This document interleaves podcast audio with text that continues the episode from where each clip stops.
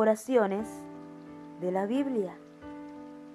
Oración que reconoce a Dios como justo. Dios de Israel, tú, con tu extraordinario poder, has creado el cielo y la tierra. No hay nada que tú no puedas hacer.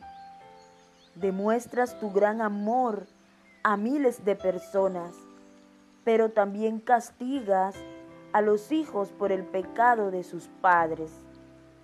Tú eres grande y poderoso. Por eso te llaman Dios del universo.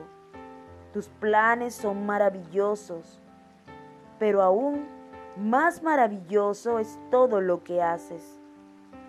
Tú estás al tanto de todo lo que hacemos y a cada uno nos das lo que merecen nuestras acciones.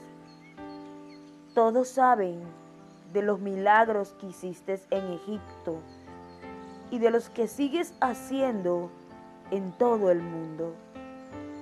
Tú nos sacaste de Egipto con gran poder por medio de milagros que a todos llenaron de miedo.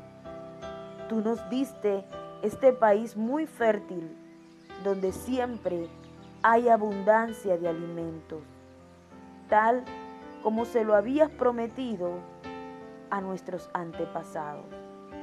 Pero cuando nuestros antepasados llegaron para habitar este país, no te obedecieron, ni tuvieron en cuenta tus enseñanzas. No cumplieron con lo que tú les mandaste hacer, y por eso los castigaste con esa desgracia. Libro del profeta Jeremías, capítulo 32, versículos 17 al 23. Versión, traducción en lenguaje actual.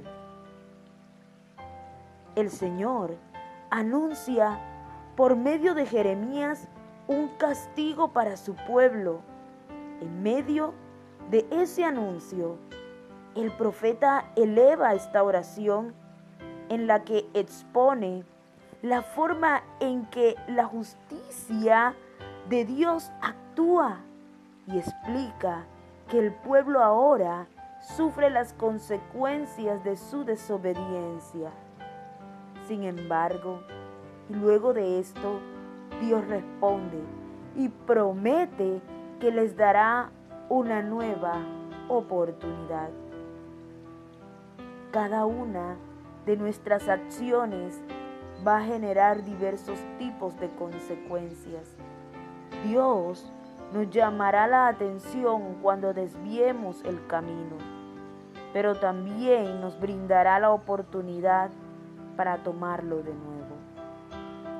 Oh Señor, tú eres grande y poderoso Dios del universo.